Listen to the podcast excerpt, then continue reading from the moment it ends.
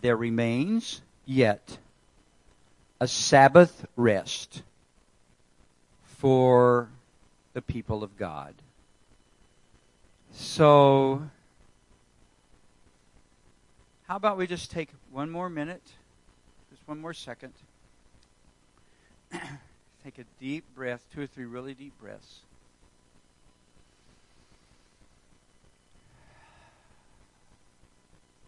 And just sense the presence of God here as we enter in. We enter in. He, you know, it's not really so much that we enter in as that we just pause and become aware. We, we are surrounded. We are surrounded. We are surrounded by the presence of God. We are surrounded by the love of God.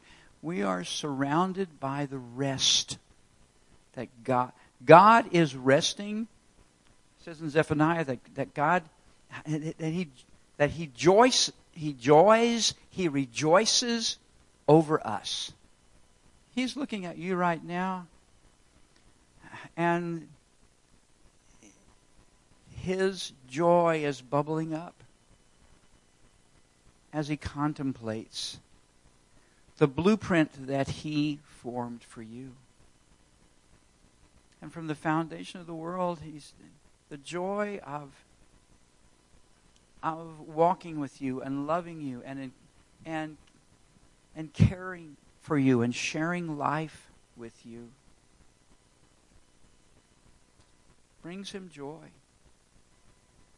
And in his presence is fullness of joy for us, but it's because in his presence we encounter his joy over us. So just take a moment and rest in his joy. The devil wants to steal this from you, but don't let him. Just surrender to the joy of the Lord. When when the word says the joy of the Lord is your strength, it's not it doesn't mean the joy that God gives you is your strength. It means the joy that God has about you. That God the joy that God has because of you that he shares with you that becomes our strength. Glory to God. Glory to God. Thank you, Jesus. Thank you, Jesus. Thank you, Jesus. Thank you, Jesus. We rest in you today. We receive rest from you. We receive encouragement from you. We receive hope from you. We receive help from you. We receive victory from you. You are sovereign over all, Lord. We lay down our demands, our opinions, our struggles, our expectations. We lay it all down to rest in you. Come, Lord Jesus, so let your kingdom come. Let your will be done in this place, in us today, just like it's being done in heaven. We ask it in your name. Amen. Amen. Amen. Um, so,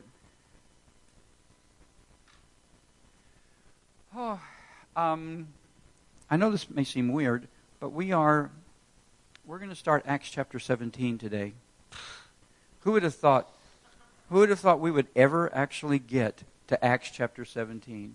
Is that just amazing? By faith, yeah. Uh, so um, Laura had hope, and her hope did not disappoint.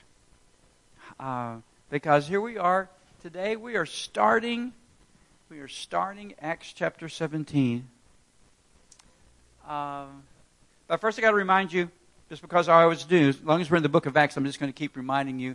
This is the message that was always. This is the message that Paul preached uh, at the, the beginning of his second missionary journey where he says, Therefore, let it be known to you. Listen, he says, Let it be known to you, brethren, that through him forgiveness of sins is proclaimed to you. He stood up, that whole, that, that whole uh, synagogue in Antioch Pisidia, and he said, Listen to me. Today I am proclaiming your sins are forgiven. The forgiveness of sins. I'm proclaiming that. I'm declaring that. But wait, there's more.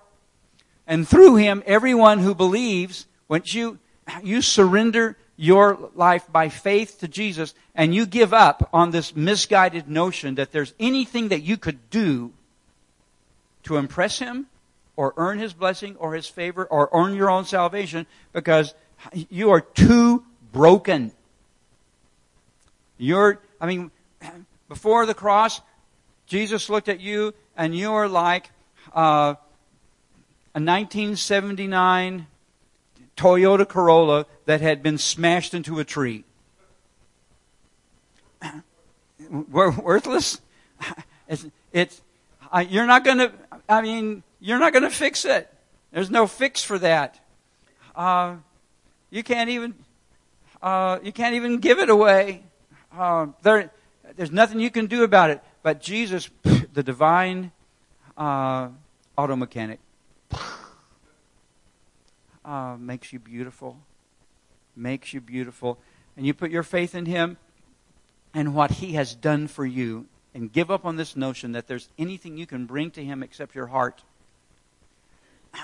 And you begin this wonderful faith journey of being freed from all the things from which you could not be freed as long as you were trying to make yourself better. This all, you, by faith, you enter into His rest, and He starts a process in you to help you become freed from all things for which you could not be freed through the law of Moses or any other law. He's doing it in you. And all he ever asks you to do is continue in the grace of God. Just continue to trust me. Continue to rest in me. Continue to let me work in you. Just continue in the grace of God. That's all I'm asking. That's all. That's um, you can you can backslide and fall from grace and back into works if you want to. I'm not. You know, he won't stop you from doing that, but all he really asks is that you just rest in Him and let Him continue to work. Let Him continue to do His will in your life. How many of you would like for God's will to be done in your life? Uh, the first step usually is stop it. Stop doing all that other stuff that you thought would make things better. And st- stop doing things to try to impress Him. Stop doing things to make up for all the other things. Just enter into His rest. And then this other thing that I keep reminding you of because it's just, I don't know, we, should, we just don't want to forget this. The Holy Spirit, Acts chapter 1, verse 8, you're going to receive power when the Holy Spirit comes upon you. The Holy Spirit will give you the ability to tell what you've experienced everywhere you go, and the Holy Spirit is in charge of the results. That woman picked James up yesterday. James just told her a story. He just told us he just told her the story of Jesus. God touched her not because James is awesome. Well, James is okay. Uh, but the Holy Spirit is awesome. And James opened his mouth, just like you can open your mouth, and you can open your mouth, and you can just tell your story. And the Holy Spirit is in charge of everything. How many of you know that John 6 47? No man can come to the Father except what?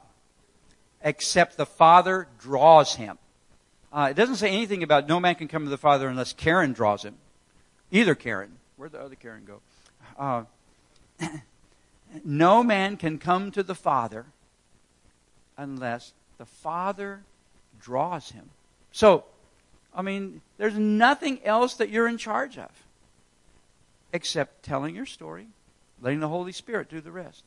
The Holy, the Holy Spirit is in charge of the results. You're just in charge of just being obedient. Okay? We all right with that? Uh, I'll remind you about it. Just in case you forget, I'll remind you about it next week. All right. At the end of uh, Acts chapter 16, I just want to give you some context.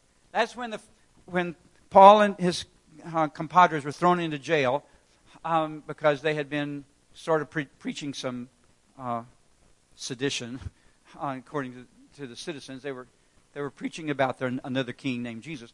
So, so they got thrown into jail. They were worshiping. Uh, there was a big earthquake. Remember this? Um, and the jailer starts to commit suicide because he assumed that when the earthquake happened and all the doors opened up that people, that the prisoners all escaped. Paul said, wait, no, we're all here.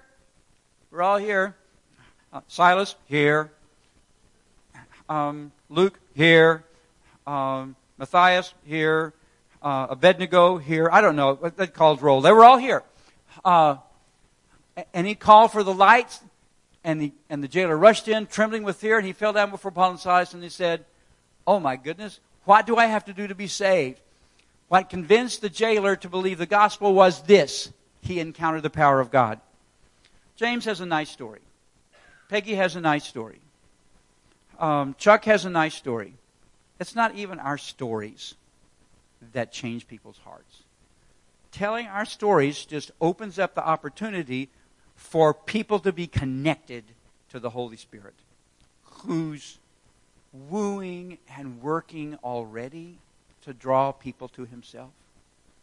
So, um, he encountered not the testimony of Paul, but the power of God. And in that moment, he knew that God was real. He became absolutely convinced that he was on the wrong side of history and that he desperately needed Jesus. Whoever the heck that was, because he didn't even know who Jesus was. He just knew that they all seemed to know something about Jesus and he wanted to know more. He knew he needed to be saved. Lord, give us opportunities to tell our stories so that the power of God can connect with the hearts of hungry people. Not, not everybody that you run into is going to be hungry. I said people are at different stages. But that's why you have to tell your story to everybody. You can't wait to say, hmm, oh, this person looks like they might be ready to receive. Now, that girl in the, car, in, in the car that picked James up, yeah, was probably ready to receive something. But you just never know. So you have to tell your story to everybody. You just have to be ready, in season, out of season, to just tell your story to everybody. The rest of it's up to Jesus. You, you following me? Because it's not about you anyway. Turn around to somebody sitting next to you and just look at them with a real, with a kind of a kind smile on your face. I don't mean mean about this, but just look at them and say, it's really not about you. Okay? That's right. It's really, it's really not about you. It's not about, I mean, it's, it's the power of God. Jesus just uses you so that he connect other people with his, by his power. And that's what happened to this guy. He saw the power of God when the, uh, so, so the, the, the jail just exploded, but it wasn't just that he was impressed that the jail exploded. It was like the jail exploded and none of the prisoners escaped. The chains fell off, none of the prisoners escaped. That's what led him to believe. Because this wasn't the first time there had ever been a, uh, an earthquake in, in Philippi. Promise you that. This was not the first earthquake in the history of the world. The earthquakes around there all the time. Buildings are falling down all the time. It wasn't just the power of the earthquake it was seeing and experiencing the faith and the joy and the power flowing through Paul and his friends that got this guy's attention. What do I have to do? He said, What do I have to do to be saved? But you know what he really meant? What do I have to do to be like you? What do I have to do to have what you have?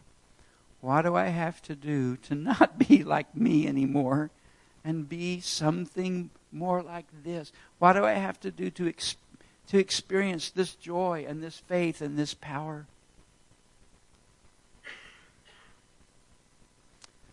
Was a big deal. And um, just remember this the kingdom of God consists not in words, but in power. Your words help, but it's just, uh, your words are the vehicle that the power of God flows uh, like a bridge flows out on. Kingdom of God is not about winning arguments. Um, the kingdom of God is about becoming a receptacle for the power of God. And the power of God does the rest. I, I need at least one person to give me an enthusiastic amen. amen. Thank you very much. I don't ask for much. Uh, all right, so that's the end of chapter 16. Uh, well, the very end of chapter 16, I don't know if y'all remember or not, but the very end of chapter 16, uh, the authorities came and they kind of apologized for throwing them in jail since it was against the law for them to throw them in jail since they were Roman citizens, and they were kind of scared of having them around anymore. So they just said, "Please leave. Would you please, please, please, just leave? Uh, uh, we're sorry that we threw you in jail, and uh, we'll uh, we'll make it up to you by something later. But just please get out of town." Uh, so they left. at the end of chapter 16, they were in Philippi, and they took this little trip, uh, Amphipolis to Apollonia uh, to Thessalonica. That's where we're going to find him in chapter 17. Now, that doesn't look like but about, I don't know, what, what do you estimate? Uh, this doesn't look like more than, what, um, nine inches? Um, but it's really over 100 miles. They just left town and they walked for 100 miles. Nobody in this room except for James knows what that feels like. Uh, um, uh, they, they walked 100 miles through uh, Amph- Amphipolis and Apollonia and Berea to get to Thessalonica. And um, now, when they had traveled through, here it is Amphipolis and Apollonia, Apollonia they came to Thessalonica, where there was a synagogue of the Jews. So there's a difference between Philippi and, and Thessalonica already, which is what? There was a synagogue in Thessalonica. There wasn't one in Philippi. Where were they meeting in Philippi? Do you remember? They went down by the river. Uh, but there's a, there's a synagogue in Thessalonica because Thessalonica is a major city. Thessalonica is on uh, a major Roman highway, the main road between Rome and Asia. Uh, the Romans built this special road. Let me go back and show you this again because I because I have this pointer and I want to use it. All right, uh, uh, Thessalonica. See, this there's a road that goes up. It goes like this. There's they didn't take a ferry. They went goes up like this, goes they get they cross here, and then it goes all the way to Asia, all the way to says the far reaches of the Roman Empire go right through Thessalonica. It's a major economic hub. Was uh, a major Roman city, and if you can establish a church in Thessalonica, it's like establishing a presence on Google with the number one ranking in your search engine rank. That everybody who goes to Google is going to find out. If you're ranked number one on, you have the number one ranked page, everybody's going to find your message first.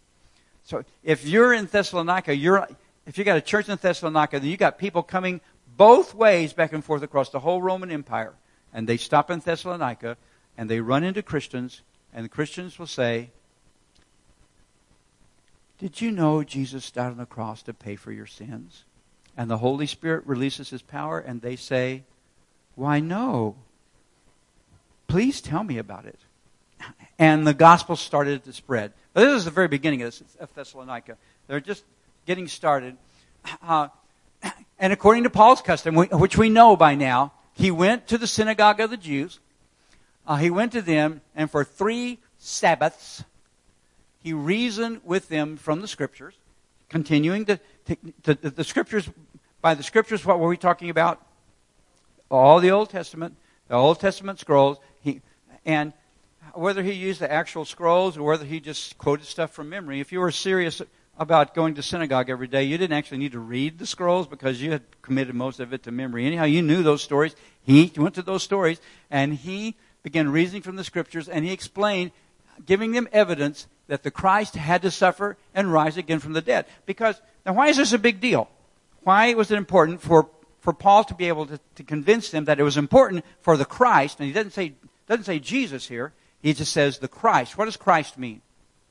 The anointed one, the king, the Messiah, the one that they had been waiting forever. And, and he managed to convince them, some of them, uh, from the scriptures that it was important for Messiah to die and rise again from the dead. That it was, he managed to, to go to scriptures and point out to them that it was prophesied that Messiah was going to die and rise from the dead. Why was it important for him to convince them about that? Well, because they didn't believe it. They were they expected for Messiah to be a king, a real king with a real army and real armor and real armor bearers and um, to just yeah, and they were they were still waiting for that king to come along and kick out the Romans and kick out the Egyptians and kick out the Jebusites and the Perizzites and the Edomites and the, all of the all of those ites. They were waiting for a king to come and and lead them to conquer the world. And so when he when he said, "Hey, the Christ has come and he died," they were like, "What? What do you mean?"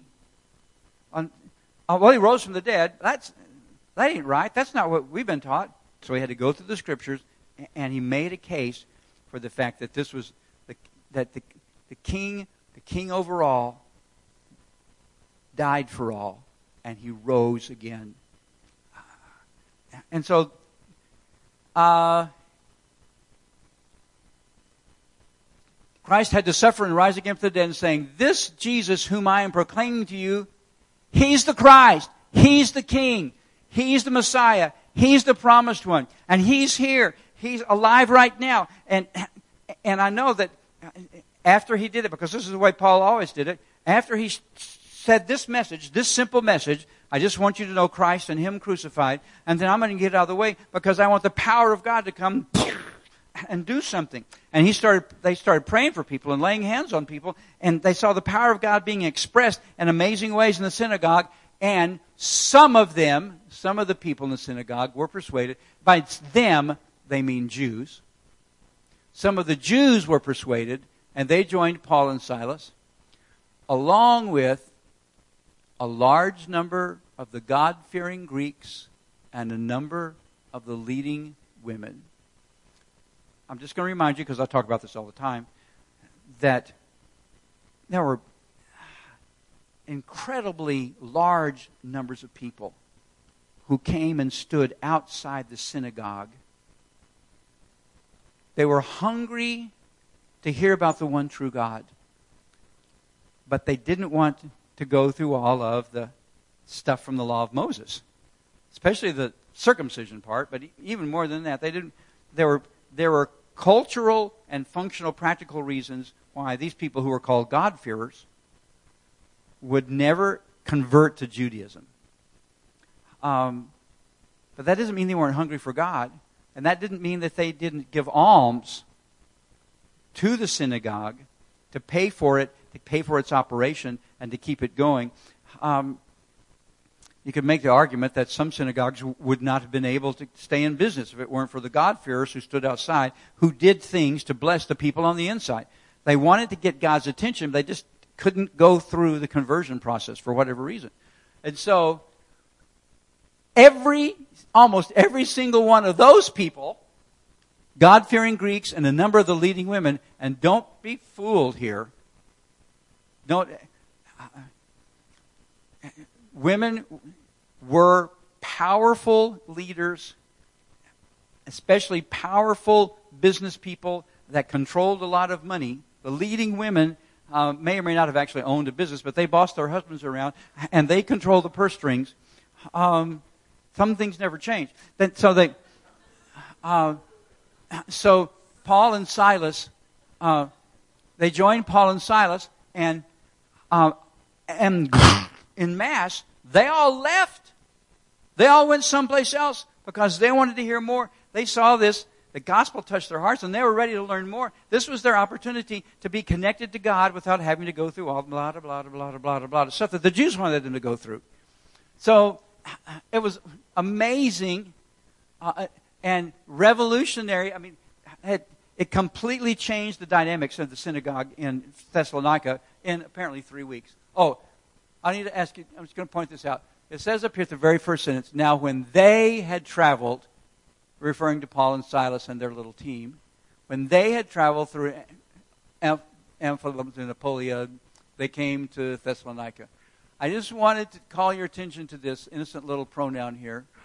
Because remember in Acts chapter 16, uh, for about 15 verses, it was talking about we did this, and we did that, and we did this, and we did that. And now suddenly, now it's back to they. Um, what do you suppose has happened? Luke dropped out. And this is just a silly little thing to speculate on, but some, I don't know where people get this idea, but it's not my idea. I read it someplace else. Some people think that Luke stayed behind in Philippi and developed a, let's just say, a long term relationship with Lydia. That he met Lydia in the Philippi in Philippi, and it was love at first sight. And he and Luke stayed in Philippi, which is why it's back to they here. I don't know, but it's romantic. Okay. Now, but the Jews becoming jealous and taking along some wicked men from the marketplace. The marketplace is the agora, and it's just in in Greek cities, uh, in Roman cities of that time, uh, you have this like big square. You know, the the city square uh, from the you know the city gates and everything. There, there's a big open air market in the city gates where the city fathers usually stood uh, or sat, drinking coffee and um, uh, checking their email and making uh, decisions about how the city should be run. Um, everybody spent most of their time in the marketplace because because there were cows living in their houses at home. Um, so um, the Jews were jealous because all of their half of their church got up and left, uh, and so they went and found some wicked men from the marketplace because you can literally find anything in the marketplace, and they formed a mob and they started a riot, and they attacked the house of Jason. And they were seeking to bring bring them, by them, um, Paul and Silas and the other people that were with him, bring them out to the people. But they weren't there. So when it turned out that Paul and Silas weren't there, they just dragged Jason out with some with some other of the brethren that had received Christ just in this past three weeks, dragged them out before the city authorities, and they started shouting, These men have upset these men who have upset the world in the Greek word there literally means these people, those people who have turned the world upside down are here. And it is freaking us out. Jason has welcomed them. They, and here's their charge. This is the second time we've heard this charge now. It was in Philippi, now it's in Thessalonica they all act contrary to the degrees of Caesar, saying there's another king named Jesus. I'm just going to remind you one more time Matthew 16, where Jesus said to Peter, Upon this rock, the rock not being Peter, he was a little stone, a little weaselly stone. Uh, uh, upon Peter, you're, I'm going to, I'm changing, Simon, I'm changing your name to Peter, which means little stone but there's a giant rock. Your confession that I'm the Christ, the Son of the living God, I'm going to build my church on that confession, and I'm going to keep reminding you about this. That word in Greek is ecclesia, and it means government. Jesus says, I am building a new government with me as the king who has come to reign. I am the Christ. I am the Son of the living God. And I'm calling you to follow a new king. And boom, this is now 25 or 30 years later. Paul, who wasn't there in Matthew chapter 16. So, how did Paul figure this out? Because the apostles uh, passed this story on to them, and the word Messiah means king anyhow. We are, we are now following another king, and he is creating a new government. And it's going to replace the old government, and it's going to transform the world. The King, King Jesus is going to transform the world. They're saying that, that, that there's another king named Jesus, and so they continued to stir up the crowd and the city authorities who heard these things. Uh, stirred up the crowd, and they stirred up the authorities. That's right. And the authorities who had dragged Jason out received a pledge from Jason and the others,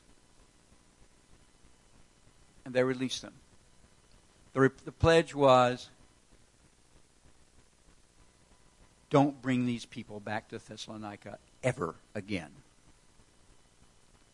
They are not welcome in our town. But unfortunately, they'd already been there. And so they'd infected a lot of people with the gospel, including Jason. Jason shows up again at the end of Romans chapter 16, where Paul, uh, in a greeting to the, at the very end of uh, Rome, he says, uh, you know, Timothy's here with me, Luke's here with me, uh, uh, Jason is here with me, and Sosipater, Sosipater is here with me. There's a, a tradition that said Jason um, and some and Sosipater went to uh, the island of Corfu and uh, started a church, and uh, a lot of miraculous things happened. You know, Jason is a real guy uh, who met the Lord in Thessalonica and continued to follow uh, Paul for, for many years and, and, became what was called one of the, uh, a set uh, a second generation missionaries that the church sent out. Right now, he's just Jason getting beat up by a crowd, uh, and they made Jason promise, "Don't do this again." It, there's, it's not clear from the context whether they actually had them post bond like a financial bond, or they they just made a let's swear on a stack of something. Uh, uh, but the whole deal was, we are. Uh, it's going to be bad for you, Jason, if you bring these people back again. And uh, later on, one of the either first or second uh, Thessalonians, Paul says, you know, I really wanted to come back. Uh, we had such a great time there before. I really wanted to come back, but we were prevented from coming to you. Why were they prevented? Because they put a price on his head and said, uh, do, do not come back here. Um, I'm just looking at this. These men who have turned the world upside down. Oh no, they have come here. These men, this message, this king, the power of God, turns the world upside down. Everywhere the church, by now it's pretty obvious. This is the second missionary journey.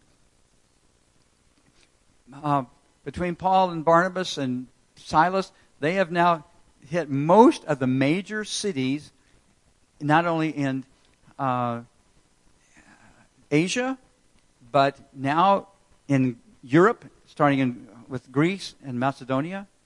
And everywhere they go, riots break out, the power of God breaks out, people get healed, people get converted to Jesus. Um, the power and influence of the Jewish synagogue is diminished, and people are just turning to Jesus, just having their lives changed. And when there are enough people in meeting in a group whose lives are changed, guess what else happens? Neighborhoods are changed.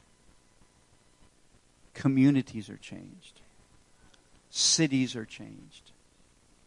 Nations can be changed. The world is turned upside down. When, when the world, um, so 25 words or less, just put in your own words. When, when so you hear the phrase, uh, uh, world turned upside down. Put that in your own words. What does that mean to you? Could be chaos. radical change, confusion, anarchy. Uh, um, the way things used to be isn't that way anymore. The nice, orderly, um, the, the, program that I've been accustomed to, I, um, um, is, is just different. It's not the way we used to do things. We can't do them that way anymore. Hmm? Yeah, the reality of the presence of God comes, and and the old things pass away. New things are coming. A new king is coming. The new world is coming. And we, we don't know what to expect, and this makes us very uncomfortable um, because we like the old way better. You know, that's like the children of Israel in, in the middle of the desert. After a while, they said, you know what? Can't we just go back to Egypt? Yeah, Egypt wasn't all that bad. This is just too confusing. I don't like this. Um, the world turns, whenever the gospel goes forth, wherever Jesus shows up, wherever the power of the Holy Spirit shows up, his plan for you, for your family, for your neighborhood, for your community, is to turn everything upside down. Because, yeah, it's change, it's a powerful change. It's, it's not because you've been bad and, and you're doing things the bad way, it's just not His way. Um, what, he, what He's bringing is His kingdom. You've been living under somebody else's kingdom, mostly yours. All hail King Randy. Uh, Randy, Randy, Randy. Uh, uh, um, but no, now it's all hail King Jesus. Your kingdom is gone. His kingdom comes, and things are different.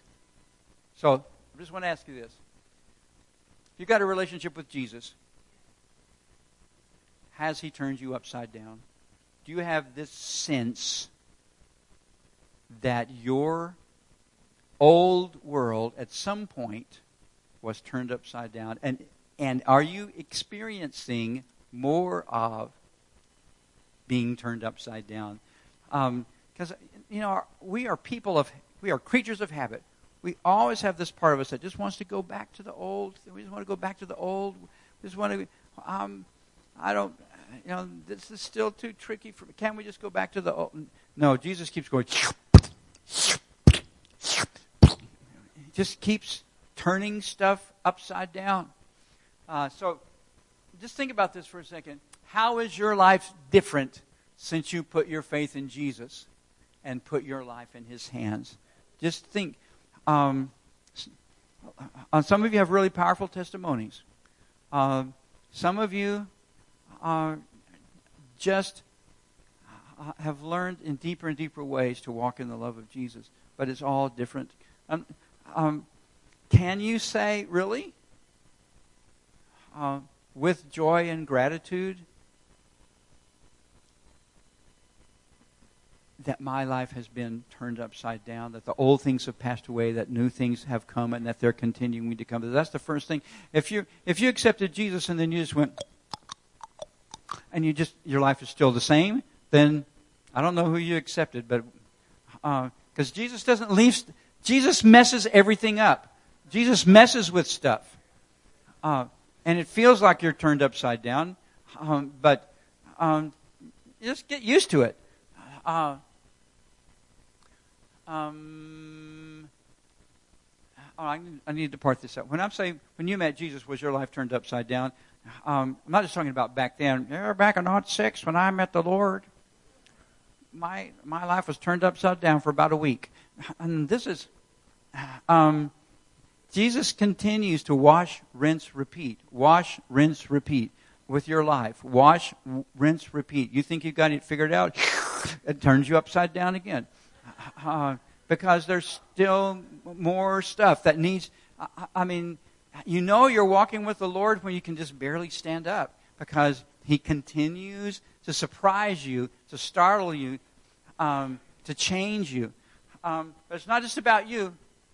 Uh, how is your world different since you gave your life to Him?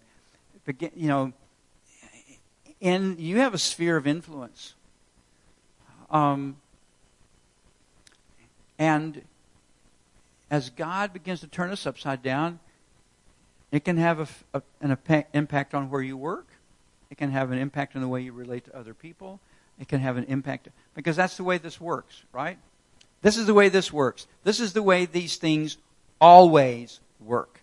Jesus touches you, he turns your life upside down, and it rubs off on other people and begins to have an impact on their world too. So think for a second about um, how the presence and power of God in you as you're turned upside down have impacted the way that you relate to the people around you. But here's the thing. Um, how much, how about the, the I'm, now I'm talking about the world in the larger context, just the, the whole community. Um, you've got your circle. You know, now Jesus said, "You're going to be my disciples uh, in Judea, I mean, in Jerusalem, and in Judea, and in Samaria, and in the whole world." What what starts with Randy doesn't stay with Randy or Mike, any of the Mikes. Um, right here, it starts with you and your little, but then um, Jer- Jerusalem, Judea, even Samaria, ooh, but even Samaria, and then the, the farthest edges of the earth.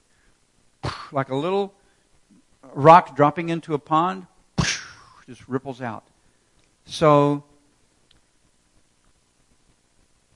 if your life has been turned upside down by Jesus, then you have a reasonable expectation that what starts in here is rippling out and having an impact. Not, I mean, as far as your faith can see, turning the world, God is working through your life, and the impact is going to turn other lives, other situations. And I'm, I couldn't be more serious about the fact that well, Jesus loves you. He loves you so much. But He wants to love other people through you.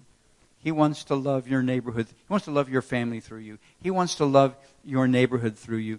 He wants to love um, communities. He, his desire is to eventually transform things that go way beyond you through his work in you. He's the kingdom. I mean, he's the king of a new kingdom and everywhere you go, you can say, not because of you, but because of Him, the kingdom of God has come near to you. The kingdom of God has come near to you. You are ambassadors. That's, that's in the Bible. You are ambassadors of reconciliation. 1 Corinthians, 2 Corinthians 5. You are ambassadors of reconciliation pleading, please be reconciled to God. And, um, and as He works for you, as you're his, his ambassadors, your king, serving your king, the kingdom of God has come near to you. You can, um, I wouldn't go bragging about that. I wouldn't like, oh, walk up to somebody at HEB and say, Hey, Mary, I'm so glad to see you. Did you know the kingdom of God just came near to you because I shook your hand? No, but, um, but you would. But if the Spirit of God is working in you, there will be a shaking. There will be. Uh, there will be a move of the Holy Spirit that is tangible. If you just just be yourself. Just be somebody whose life has been turned upside down for Jesus. Don't keep it a secret. Just be a person who has encountered the power of God. Just don't be don't be afraid. Um, God's plan is to transform culture through you. So, so when you are walking with Him, one of two things should happen. People will be attracted to the Jesus in you, or people will reject the Jesus in you and freak out. You're not responsible for either one of those things. But one of the th- one of the ways that the world gets turned upside down is that people encounter the Jesus in you and they freak out and they run away and they react to it. That's fine. That's fine because sometimes being freaked out by the Jesus in somebody else is stage one in being drawn to Jesus. Minton White freaked Mike out. Was that his name? Yeah, Minton White. Mike was all he could do to not to just run out of the room screaming when that gate came up. But when when he put his hand when he put his arm around Mike and said, "Jesus loves you and so do I." Mike's world turned upside down. Mike's first uh, uh, Mike's first desire was to run or, or get ready to fight. Well, would, wouldn't it have been great if you just had the opportunity back then? Wouldn't it have just made you so happy if you could have just punched somebody? Yeah. Oh, he's bigger than you. That's right. but, um, but, but he, he didn't start a fight with you. He just loved you. He just loved you. Uh, the Jesus uh, in, in him was freaking you out, but th- that was just stage one. Stage two, the Jesus in him got all over you. And now, that Jesus in you has been getting all over people for 30 years. Continuing to turn people's worlds upside down every day just by being an ambassador for Jesus. You, see what I'm see what I'm saying? Uh, people will be attracted to Jesus in you, so don't worry if they if if in the normal the normal course of just being a lover of Jesus, if people initially push you away and, and freak out, that's normal. That's normal. Don't be dismayed. Don't be offended. Just, a matter of fact, you can say, well, you know, now, don't be obnoxious either. It's really important that, uh, so sometimes people push you away and run away from you because you're just a jerk. And you think you know everything and you think you're like super superior and you're patronizing them and you're criticizing them and you're telling them all the things that they need to change their life. No, no, no, no, no uh, if in the course of being an ambassador for Jesus and just loving them and telling your story, they'll either be drawn to you or they'll be afraid of you. Um, but it's about Jesus. It's not about you. Never, ever, ever make this about you. Just let Jesus flow through you. It's God's plan. It has always been God's plan to turn this world upside down. Book of Revelations, it says, the kingdom of this world, come on, what's the rest of it say? Has become the kingdom of our God and of his Christ. And he shall reign forever and ever. The kingdom of this world has been turned upside down, hallelujah, and has become the kingdom of our God and of his Christ. God's plan. Macro, small scale, large scale, huge scale, global scale, to turn the world upside down. What you want is for people uh, to look at Sheila and say, There she is. Here she comes. That person who's turned the world upside down in Kingsland. Now she's come to Granite Shoals. Oh no. Or, glory to God. Let's pray. Father,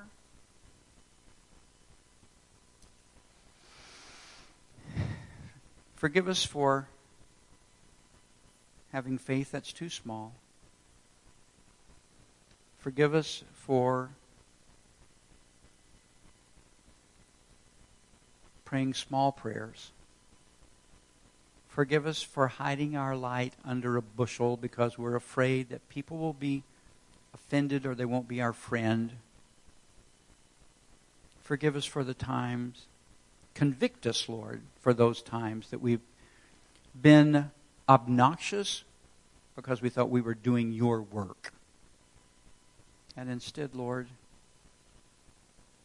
release into us a deeper level of humility and gentleness as we walk with you, as we rest in you. That your love would flow out of us and your power would do your work. Transform me, transform my family, transform my neighborhood, transform this community, Lord. That everywhere where I go and everywhere where we go, people would know that we have been with Jesus. We ask it in your name. Amen.